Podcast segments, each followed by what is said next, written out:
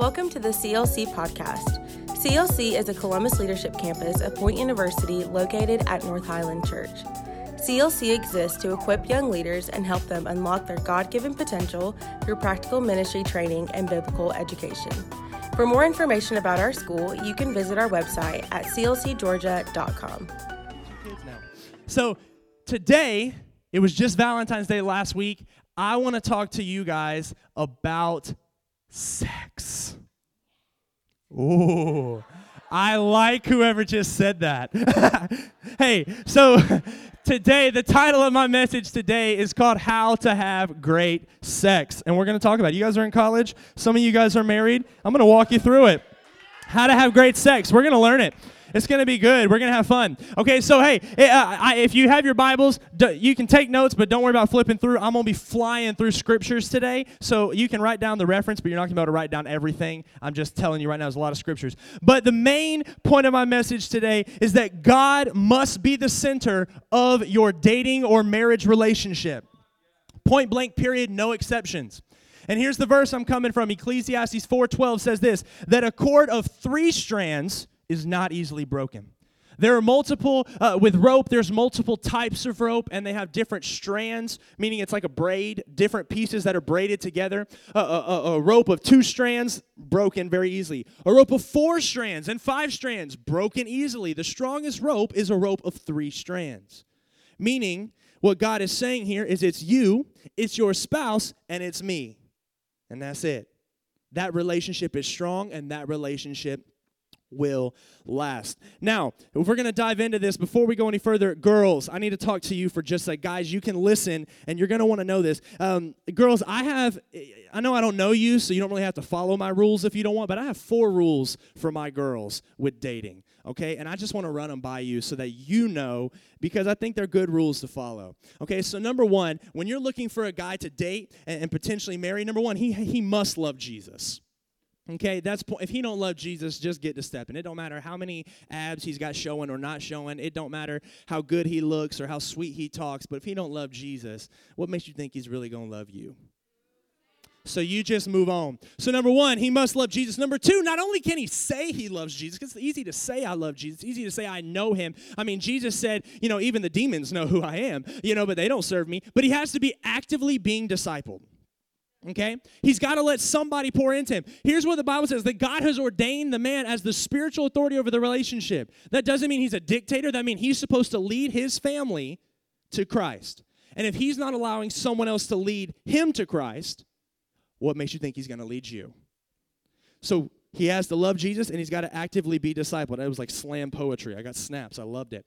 Hey, number three, he has to have a reliable mode of transportation. Okay? I like to throw that in there. Listen, I'm not, hey, hey, that doesn't mean it's got to be his car, okay? For the first, like, four years of our relationship, I picked my wife up in a, in my mom's minivan. Like, it's cool. You do what you got to do to get by. But it's got to be a reliable reliable mode of transportation. You can't always go pick him up. And then number four, and I'm going to come back to number three as well, he must have a steady means of income. Okay, I'm all for women power. Okay, I'm all for you helping pay the bill. In fact, please help pay the bill. If not, I'm going to be broke as a joke. But if you're always paying for him, ladies, and you're always picking him up, you got yourself a boy, not a man. Okay, so these are my four rules for dating. For my girls in youth ministry, and here's the deal. I tell all my girls this, okay, in youth ministry. If you're in my youth ministry, you're my girl. What that means is if a guy's messing with you, he can either get to stepping or I'm going to step up and say something. And I and I have multiple times. I threatened to throw a little kid up against the wall because he kept touching this girl. Like, I don't play, okay? I, I want you to be protected. I want you to feel safe, and I want you to be in a relationship that is God-ordained and that you are enjoying. And so these are my four rules. So, guys, listen to that because one of these girls may be like, um, I'm calling that dude uh, to come talk to you because you're not following his rules. See, here's the deal. The world says it's cool. You can do whatever you want. You can sleep with whoever. You can fool around with whoever you want, and then you can take yourself and go home. But the reality is, here's what the Bible says. It says in Genesis two twenty-four, a man leaves his father and mother and is joined to his wife, and the two are united as one. Thank you, guys. Y'all can take a seat. The two are united as one. You see, world says one plus one equals two, but God's math says one plus one equals one. The world says it's okay to do whatever you want. Reality is, once you have sex with someone, you become one with that person. There is literally a soul tie that happens with that person. That's different than soulmate. Soulmates is Greek mythology. A soul tie is when your soul is tied to another through a God-ordained act. Okay? And a soul tie is not just a marriage thing. It's for any sexual relationship. First Corinthians six sixteen says this, and don't you realize that if a man joins himself to even a prostitute, he becomes one body with her? For the scripture says the two are united as one. Matthew nineteen six, since they are no longer two but one, let no one split apart what God has joined together. You see, sex was created by God for good. It's pleasurable. It's nice. Listen, I'm glowing because I'm having great sex, but I'm married. I'm ordained by God to do what he has told me I can do. I didn't have to test drive anything because I bought the car. And I can drive all I want. And let me just give you a statistic real quick, by the way. Also, the ones I was looking at this morning, four percent of men have sex more than four times a week. When, single men, sorry. When they're married, the t- statistic jumps up to twenty-one percent of men have sex more than four times a week. Women, it's, uh, it's I'm sorry, it was two percent and then twenty-one and then it's four percent and then fifteen percent for married women. So get married, you get to have a lot more sex, and it's fun. Okay? But this is a God-ordained thing. It's okay to do as long as it takes place within the marriage circle. Put that up there for a second. I'm just going to leave that up there. This is where sex is one hundred percent okay, as long as it takes place within this marriage circle, meaning husband and wife. And we're going to talk a little bit more that, about that in just a minute. But here's the deal. When you have sex, there is literally a soul tie that bonds you together and brings you together into one. And the only way to remove that soul tie is a ripping of your soul and flesh. You wonder why it's so hard. We look at breakups are hard in general, you know, and it's heartbreaking. But when you've given a piece of your soul to someone else, it causes pain and scarring for the rest of your life. Don't kid yourself.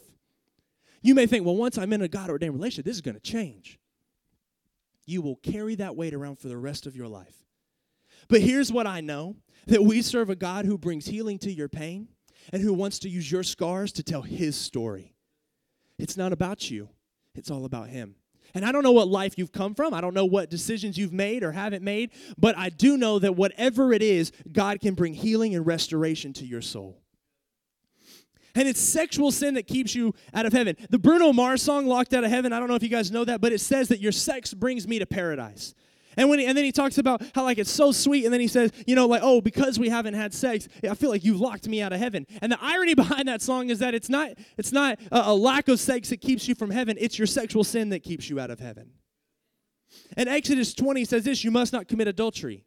And we look at that and we say, okay, well, you know, if I'm married, you know, I can't sleep with someone else. Cool, I got it. But adultery is so much more than just sleeping with someone else. Sexual sin is what keeps you out of heaven, not sex. Sexual sin keeps you out of heaven, not sex. Let me explain. Matthew five twenty-seven, I'm going to read a bunch of verses right here. Matthew five twenty-seven and twenty-eight, you have heard the commandment that says you must not commit adultery, but I say anyone who even looks at a woman with lust has already committed adultery in his heart. Hebrews thirteen four, give honor to marriage and remain faithful to one another in marriage. God will surely judge people who are immoral and those who commit adultery. Sexual sin is any sexual act outside of the marriage circle. Let's be blunt for a second. This is feeling on each other. This is oral. This is this is uh, pornography. This is homosexuality. This is actual intercourse. It's any sexual act that takes place outside of this marriage circle because it's not ordained by God. If it's not ordained by him, sin is missing the mark. Okay? And where that comes from, the term sin missing the mark, what it would be is like if I'm shooting a bow and arrow at a target, That that that center bullseye is the mark. And when I when I pull back and I shoot, if I hit the mark, then I do good. But if I'm outside of that mark anywhere, it doesn't matter how close, if I'm outside of that mark, it's sin. That's the example here. And so here is your target when it comes to sex. Right here. If you do anything outside of this bullseye, it's sexual sin. It doesn't matter. I ha- I got a question the other day. Well, Pastor Andrew, what if it's just the tip? Pastor Andrew, what if it was, what if she just, you know, what, what? That's what he did. He was like, what if she, I was like, any sexual act outside of the marriage. What, what happens between the covers of your bed has to be governed between the covers of this book. And you know what it says? Have fun. Have fun if it's in there. That means pornography, that's fantasy, that's bringing something else in, someone else into the marriage circle. Someone else, actually sleeping with someone else, even if your spouse is okay with it. I got that question before too. Even if it, that's bringing someone else. It's between the husband and the wife. That's it. You want to get freaky and jello? I don't care. Do your thing as long as you're married and your husband and wife, and that's it. You can have fun. Some of the married couples were like, hmm. I'm just calling like I see it. Uh, anything outside of the marriage circle is wrong, but anything within inside, as long as it's just you and your husband and your wife, or you and your husband, you are covered under God's ordination. Ephesians five three, let there, let, let, let's break down what sexual sin really is. Let there be no sexual immorality, impurity, or greed among you. Check this out. Here's what gets us. Ready? Ready? Obscene stories, foolish talk, and coarse jokes. And lots of like, oh, well, I don't say them, but you watch it. You listen to it. You stand there when the conversation's going on. You don't walk away. Here's what I tell people all the time. I got I got students who are liking pictures of, we had a girl in Tampa when I was the youth pastor there. She was an open atheist lesbian, you know. And the crazy thing is she brought more people to our youth group and was more committed to our discipleship groups than anybody, but she was an open atheist lesbian. But when she posts pictures about gay pride and with her girlfriend and stuff like that, I got core students in my youth group that like it. And I'm like, dude, what are you doing? And they were like, I'm not, I'm not, I don't like that lifestyle. I said, but when you like that photo, you're tolerant of it. And when you're tolerant of it, she says it's okay. Because I see someone who's leading worship, I see someone who's at the altar, I see someone who's reading their Bible liking my ungodly lifestyle. Your tolerance of sexual sin is just as bad as you stepping into it. Bible says this, if you cause your brother to stumble, if you cause them to stumble, if you put the stumbling block there, you're just as guilty as they are. We're called to be a watchman. Ezekiel says we're called to be a watchman. And, um, and, uh, and, and, and that means that you have to sound the alarm. God says this in the Old Testament. He says, if, if I call you as a watchman, if you're my Christ, if you're my follower, I've called you to be a watchman. If you see the enemy coming with the sword and you say nothing, that person will die in their sin, but I hold you accountable. You can't save anybody except yourself by giving your life over to Christ, but what you can do is speak up and speak out. And it might be because you said something that someone else comes to know Christ. I don't want to be the guy standing in the throne room on the day of judgment and just standing there and someone run up to me and say, why didn't you tell me? You stood there and listened and you said nothing. And then they walk away. I don't want to be the guy that's looking around and I'm like, where's Josh? I didn't, oh God, I didn't tell him. Crap. I don't want to be that guy. I want to be the guy that, I got Clayton running up to me, dude, you don't even know me, but I'm here because you told me something, because you stood up, because we were all telling jokes and you walked away. I walked away because I didn't know what, and then I, I, it's because of you. You see, sexual sin affects you, but it also affects everyone around you. It's not just about you.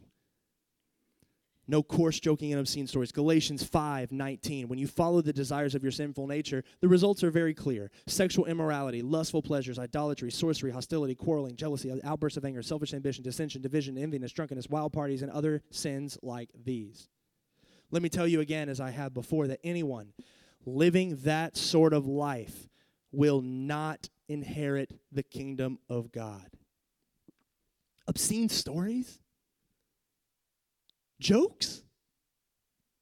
It's above my pay grade to change what it says, by the way. So don't get mad at me. I'm just telling you what the Bible says.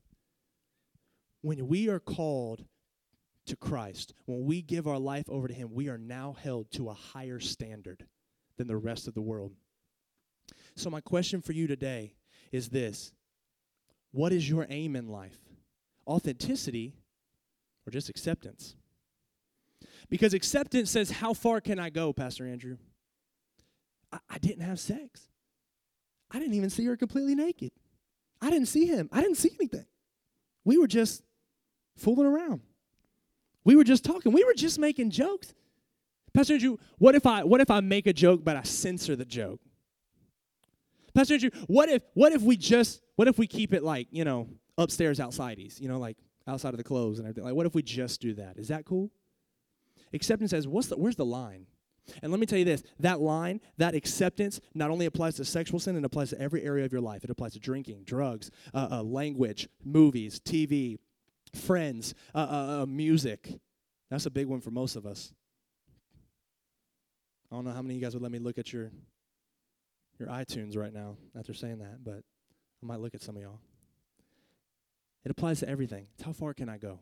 Well, Pastor, I, I working with a student yesterday on his rap for fine arts. And uh, yes, I'm very white, but yes, I'm working on a rap with someone. And so he said, he, you know, I, we, we're, we're playing music and we're just playing instrumental. And then the next song came on. And like the first three words, I was like, bro, like you need to break that phone because of what it just said. Holy cow, we're sitting in the sanctuary. And here's what he said. He said, oh, Pastor, I said, dude, what you put in is what's going to come out. He was like, no, look at my raps. It's all about God. And I was like, yeah. But now I complete, and I told him this. I said, now I completely understand why when we had the sex talk last Wednesday, you asked the questions you asked and the way you asked it. Because everything you said was very vulgar and graphic. He goes, I just wanted to know. And I was like, no one else asked a question like that. I said, I'm not saying they're not doing the wrong thing either. That's not what I'm doing here. I'm not blaming you and not them. What I'm saying is what you put in is what you put out. If you plant an orange seed, don't expect to get a grapefruit tree. You're going to get an orange tree. So if you're putting in with what you watch, what you listen to, what you see, if you're putting that in, eventually it will come out somewhere. And here's the deal. Jesus just goes right to a matter of the heart. He says, yeah, yeah, the law says don't commit adultery, but I say if you even look at them, you've already done it in your heart. It's all a matter of the heart. So acceptance says, how far can I go? Where's the line at? Now, authenticity says, how holy can I be? To be holy, to be righteous, to be set apart for God. You step up into a circle, you hear the wrong thing, you walk away. Something comes on T V, you may be sitting with a group of friends, you walk out. Music comes on, you walk out. You change the channel, you change the station, whatever you got to do to be holy. Be the example to everyone else. Guess what? Christianity, the church, thirty years ago, forty years ago, fifty years ago, was the center of the community. Everyone came to the church. Even if you weren't a believer, you came when you needed something. You came to seek help. We are now the outcast. We are the outlier. We are the minority now. And we're very quickly being pushed out more and more. So as society becomes more sinful, as society becomes more centered around the flesh and being accepted, that's the whole debate right now with with homosexuality. I have I have a lot of friends that are homosexuals, and their thing is, I don't Christians just don't make me feel accepted. I'm not welcome. It's all about acceptance. I don't really believe that it's about who I think I am or who I'm not. It's I'm not accepted. And as the world becomes more and more every day about acceptance, are you going to be in that crowd or are you going to stand out and be authentic? Because I'll tell you this, your friends, your family, they're dying and going to hell right now because they don't know Christ. And maybe not everybody, but you know who I'm talking about. You know people in your family and friends, and, and, and what they're looking for is something real. You know why so many people turn to, I'm not even talking about become uh, L G B T Q. I mean like they just hang out with that group. It's because they're accepted no matter who they are. You can be straight and you're still accepted. We had a club in my high school called Gay Straight Alliance because they accepted us, but we didn't accept them. And here's what I know, too. A lot of times, and I'm going to deal with the homosexuality, here's the thing. You know, we like to say, oh, you're gay, you're going to hell. You're gay, that's a sinful lifestyle. But you know what? If I'm doing anything outside of that marriage circle, I'm just as sinful as you. It's not a gay, straight thing. It's a sexual sin thing. That's all it is. So are you going to be accepted, or are you going to be authentic? First Thessalonians four, three through five says this, God's will is for you to be holy, so stay away from sexual sin. I could stop right there. That's my sermon in a nutshell. God's will is for you to be holy, so stay away from sexual sin. But it finishes with this. Then each of you will control his own body and live in holiness and honor, not in lustful passion like the pagans who do not know God in his ways, so the sinners who don't know God. When we give in to sexual sin, here's the deal. It's because we crave authentic, authentic, authentic, sorry, intimacy.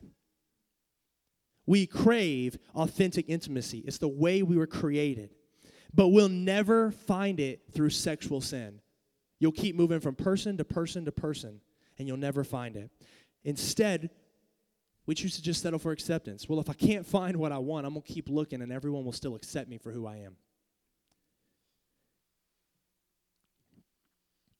The only way that you will ever find authentic intimacy is to enter into the marriage circle. Listen to this. Not with a spouse, but with Christ. Marriage is not designed just for husband and wife. It's designed for us with the bridegroom. The marriage circle is where authentic intimacy takes place. So you may be craving that feeling of love, that feeling of acceptance. Guess what? In authentic intimacy, you find acceptance. Because what does the Bible say? Love puts up with anything. You're accepted for who you are in the marriage circle. In the marriage circle with Christ. You want to feel accepted? You want to feel loved? You want to feel cared about? You got to enter into a marriage with your king.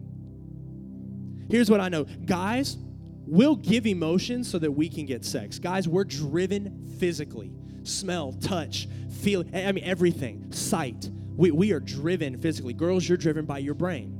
Guys, we're driven by another brain. Girls, you're driven by your emotions. So guys, you'll give emotion so that you can get sex. But girls, you'll give sex so you can get the emotion. So to reach authentic intimacy, we have to choose to be authentic now. God didn't call you to fit in with everybody else. He called you to stand up, stand out, and stand firm on his word and on his authentic intimacy with you. First Corinthians, and I'm closing right here, six eighteen, it says, run from sexual sin. No other sin clearly affects the body as this one does. For sexual immorality is a sin against your own body. Do you not realize that your body is a temple to the Holy Spirit who lives in you and was given to you by God? You do not belong to yourself, for God bought you with a high price, so you must honor your body. You are not your own. You are bought with a price. You want to make it in this life? You want to succeed? Run from sexual sin. It's the only one, according to the word, that clearly affects your entire body. That includes your state of mind. That includes your emotions. That includes physically. Sexual sin affects every part of you. You want to succeed in your walk with Christ? Run from sexual sin. You want to succeed in a romantic relationship? Run from sexual sin. You want to succeed in your job? I'm going to say it. Run from sexual sin. You want to succeed in school? Run from sexual sin. Sexual sin is a distraction. It'll distract you. There's a reason we use sex to sell everything, because it gets our attention. So if you keep your attention on all the sex, you'll take your attention off the one that matters and it's going to help you make it through life. Run from sexual sin. Flee from it. And your romantic relationship should always be found on a foundation of spiritual intimacy with the Father. So what if you already messed up? What if you already messed up? What if you've been in that lifestyle? You might not be now. Maybe you are. I don't know. But here's what I do know is that the Bible says that God's love covers a multitude of sin. So tonight, maybe you're, or t- today, this morning, sorry, I'm not used to preaching in the mornings. This morning, maybe you're in a wrong relationship.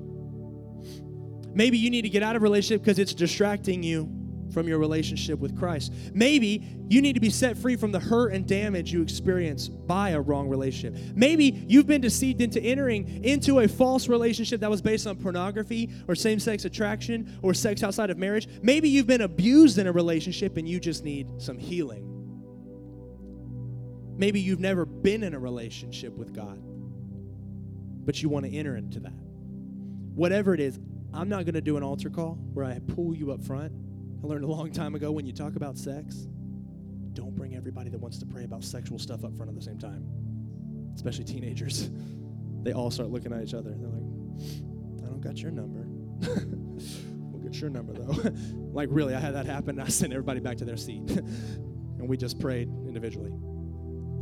So what I'm going to do is I'm going to pray for you. And I'm going to have everyone bow their head and close their eyes. I don't want anybody looking around. Except your leaders. Keep your head bowed and eyes closed. And here's why I want your leaders looking. Because I'm going to ask a very personal question. If you've been in any of this sexual sin, and you need healing, you need restoration, you need deliverance. That could be same sex. That could be uh, uh, uh, um, that could be sex outside of marriage. Could be just fooling around. It could be pornography. It could be any of those things. If you've been involved in that, in just a moment, I'm going to pray for you, and I'm going to have you raise your hand. And here's why I want your leaders looking, because the prayer covers a multitude of sins. God's love covers a multitude of sins. But sometimes you also need to be discipled to walk through it. Because temptation, the Bible says that we are guaranteed to face temptation. It is not going away because you pray a prayer today, God set me free from sex. It's everywhere. And you're going to face a temptation. I'm going to be transparent with you. I've dealt with these things in my life, and I have an accountability partner that I turn to every time I start to struggle. I'm a married man. It doesn't take away my flesh. My marriage is ordained by God, but it doesn't take away my fleshly sinful desire. And so I have to have, to succeed and to flee from the sexual sin, I have to have someone that I can turn to, a spiritual father, a spiritual brother to say, dude, I'm struggling, please help. And I would love to be that for you, and I will be if I can, but it's going to be hard when I live so far away. So I want your leaders to see who's in the room, and they're not going to call you out. They're not going to say anything. But when you're ready, uh, throughout the week, I want to encourage you, if you pray this prayer and you and you ask for God to help you, I want you to seek out your leaders, guys with guys, girls with girls, and I want you to just tell them, I need someone that can help hold me accountable. And so with every head bowed, every eye closed, no one looking around, if you're in this room today and you say, I am, am, am tempted by sexual sin. I've been involved in that lifestyle, and I need God. I want authentic intimacy with Christ. If that's you, and you want to turn from that lifestyle, whatever it is, just slip your hand up wherever you are. Leaders, you see all the hands. You see every hand in the room, leaders. Father, you see every hand in this place right now. Lord, the Bible says, we just read it, that your love covers a multitude of sin. And God, sexual sin. God, you've created us as sexual beings. We crave it. We love it. We want it. And God, it's a good thing that you've created in us, that good fire in us that you've created, but God, used in the wrong way, keeps us out of the eternity that you have prepared for us. So, Father, we need you. Lord, I pray for those in the room that have been in those relationships and they've and their soul tie has been ripped, God. Those scars that are there, that pain that they feel. Father, in the name of Jesus, we declare healing over their life. Father, that their scars will be healed and they'll be used to tell your story of the glory and the goodness of God and how you touched them, how you changed them, how you made them into your child once again. Lord, I pray for healing. I declare it in the name of Jesus. Peace over their bodies, peace over their hearts, peace over their minds right now. Lord, for those in the room that, that maybe they haven't entered into uh, actual uh, physical acts, God, but they have just been tempted by it, Lord, that temptation's all around us. And so, God, I pray for, for a way out. God, you say that we will be tempted, but you will always provide an escape. And God, that escape comes through the cross. It comes through you. So God, give us that escape now. Lord, forgive us of, of the sin that we've been so entangled in, God. Forgive us of the sin that is that has led us astray from the path that you have for us, God, because you've called us, Lord, out of the darkness into your glorious light, God, to be righteous, to be holy, to be set apart for you. God, help us to no longer crave acceptance, but to crave an authentic, intimate relationship with you. Lord, so long ago, you asked us to marry you. Lord, by going to the cross, that was your love letter to me. That was your love letter to us, and you asked us to marry you. So this morning, Father, we accept your proposal. And God, I just pray for every student in the room, maybe people who didn't raise their hand, maybe leaders who need it, God. Lord, I pray for your peace, your protection, and your provision, divine favor and divine blessings, divine health, all the days of their life. And it's in your name, the name above all names, that we pray. Amen. And amen. And